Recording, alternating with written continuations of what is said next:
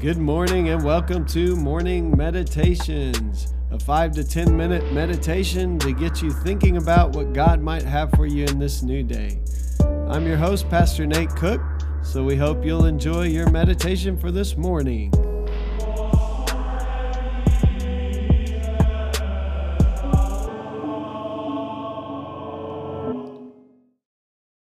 Hey, this is Pastor Nate, and I just wanted to let you know that I'll be on sabbatical from January 4th, 2021 to April the 4th, 2021.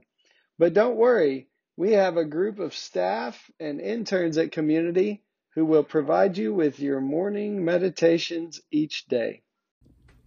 Good morning and welcome to your morning meditation for March 30th. Um, today's devotional is entitled Tell People Who They Are, Not What They Want. We do the loving, God does the guiding. The verse for today is Matthew 1:23, saying this: The virgin will conceive and give birth to a son, and they will call him Emmanuel, which means God with us.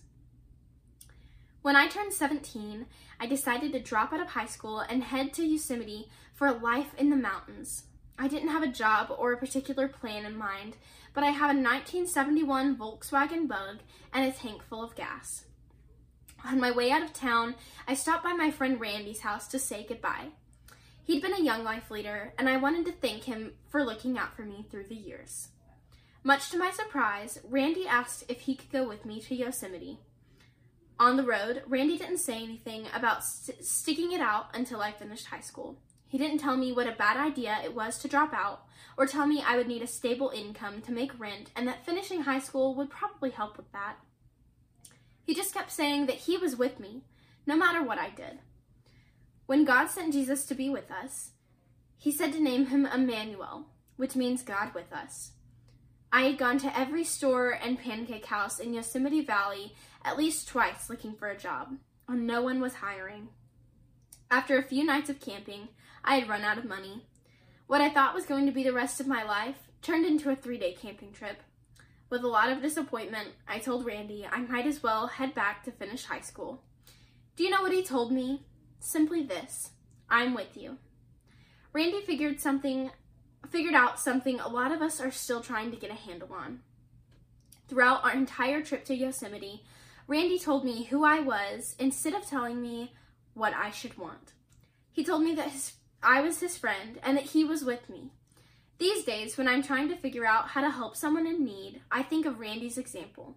He was content to be with me, rather than busying himself trying to educate or change me. Who is someone you can just be with today? That is a pretty bold action um, to to drop out of high school and to move um, to a new place super far away. Um, that is definitely bold on, on the part of the author Bob Goff. Um, definitely sounds like an adventure. Um, if you know anything about Bob Goff, um, he is an Enneagram 7, just like me, and definitely Enneagram 7s definitely have that sense of adventure. He probably has a whole lot more than I do, but I admire his boldness, but I think that it worked out in his favor that he came back. Um, it's easy to look at the lives and the choices of others and give our two cents as to how we would gone, have gone about that situation differently, just like I just did. A lot of times, instead of being with someone, I quickly jump to give my advice. Showing up for people is just the start. After that, we have to stick with them. In my counseling classes, we talk a lot about um, letting people make their own decisions. And I think it's the same way in friendship. By being with someone, we remind them that they aren't alone, but we still let them make their own decisions, even if we might think that there's a potential for mistakes. When I was learning to parallel park, my mom would sit in the car with me time and time again.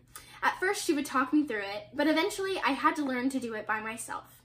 Sometimes I did great, and she was there. Sometimes I ran right into the pole, but she was still there. After a lot of mistakes, I stopped hitting the pole, and I can successfully parallel park 85% of the time. Being with someone reminds me reminds them that they are a part of a community of love and a kingdom that is full of grace for our mistakes. Let's pray. Dear Jesus, this week as we go out into our um, places of work, into our schools, and into our families, I pray that you would um, help us to be a people that sit with one another um, and remind them of the community that they are a part of and um, remind them that they have a seat at the table of the King. I love you and I thank you and I pray that you would dwell within us this week. In Jesus' name, amen. Well, thanks again for joining us for this morning meditation. Hey, do us a favor rate us on iTunes or even leave some feedback about our podcast so that other listeners can know how much you enjoy your morning meditations. Hey, have a great day.